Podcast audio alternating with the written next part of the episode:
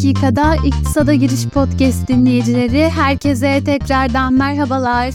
Ben Funda. Ekonominin bu kadar gündemde olduğu şu günlerde, herkesin ekonomik terimlere ihtiyaç duyduğu şu günlerde ve tabii ki herkesin bir ekonomi profesör edasıyla ekonomi konuştuğu şu günlerde nacizane ben de ekonomi hakkında terimlerle olsun, günlük hayattaki haberlerle olsun ya da yatırımsal faaliyetlerle olsun sizlere bir el kitabı olma mahiyetinde olmak için bu podcast'te başlamıştım. Son paylaştığım yayında yatırımlar hakkında 2023'teki yatırım trendlerini, borsanın durumunu, 2024 beklentilerini konuşmuştuk ve buna devam edeceğimizi söylemiştim. Bu yayında borsadaki sert düşüşlerin nedenlerinden, hatta yükselişlerin nedenlerinden bahsetmek istiyorum. Borsa nereye gidiyordan çok borsa nasıl gidiyor sorusuna cevap aramaya çalışacağız bu yayınımızda. Eğer hazırsanız Haydi gelin biraz borsa araştırması yapalım.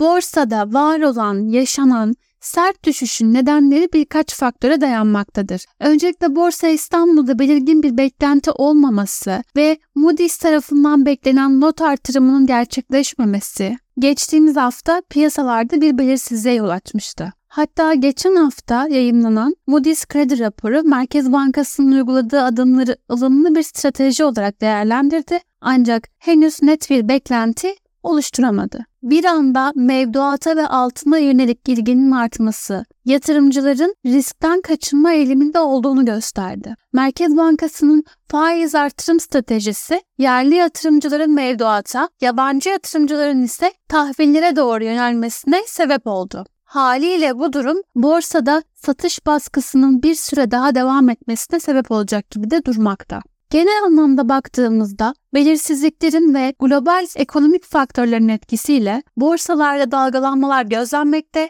yatırımcılar ise daha güvenli limanlara yönelmektedir. Bu durum borsadaki satıcılık görüntünün devam etmesine zemin hazırlar nitelikte olmaktadır. Peki borsadaki sert düşüşün sebebini anladık. Şimdi geldik borsadaki yükselişin ne zaman olacağına. Şimdi borsanın ne zaman yükselişe geçeceğini tahmin etmek her zaman zordur ve bir dizi faktör bu durumu etkileyebilir tabii ki. 2024 için öngörülerde bulunmak için henüz erken olduğunu söylese de bazı ekonomistler, birçok siyasi ve ekonomik olayların gelişmesi ya da artması beklentisi bu durumları tabii ki de etkilemektedir. Cumhurbaşkanı Erdoğan'ın ve Rusya Devlet Başkanı Putin'in açıklamaları Türkiye'nin dış ilişkilerinin ve ekonomik süreçlerinin piyasalar üzerinde etkili olabileceğini göstermekte. Özellikle Putin'in Türkiye ziyareti ve tahıl koridoruna ilişkin açıklamaları da bu süreç içerisinde dikkatle izlenen gelişmeler arasında yer almakta. Tabii ki bir diğer yandan küresel düzeye bakıldığında Fed'in faiz politikası da önemli bir faktördür.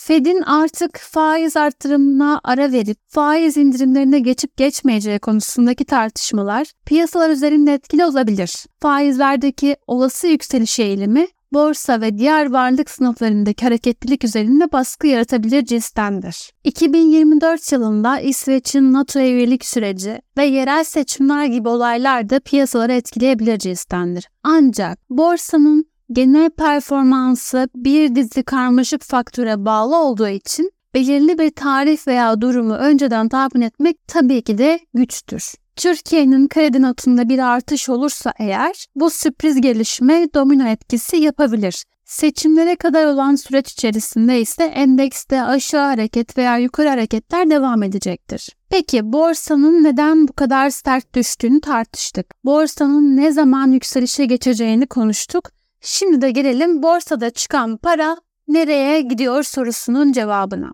Şimdi şu anda çıkan ya da çıkış yapan paranın büyük bir kısmı federal rezervlerin faiz oranlarını artıramayacağı beklentisi ve ons altındaki fiyat hareketleriyle birlikte gram altına doğru bir yönelim gösteriyor gibi görünmekte.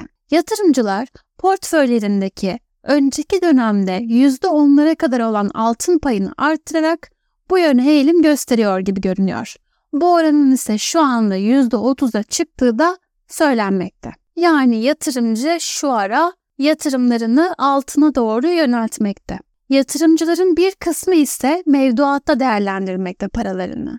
Ya da hisselerle ilgili olarak önceki dönemde %40'lara kadar varan hisse senedi ağırlığının şu anda %25 ila 30 arasında bir bantta seyrettiğini ifade etmekteler.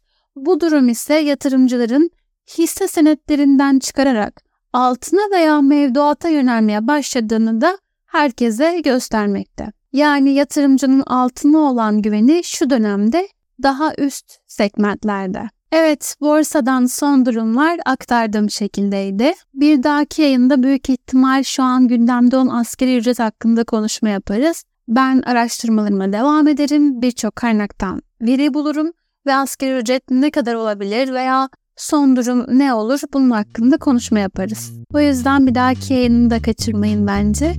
Şimdilik benden bu kadar. Tekrar görüşmek üzere. Kendinize çok iyi bakın ve hoşçakalın.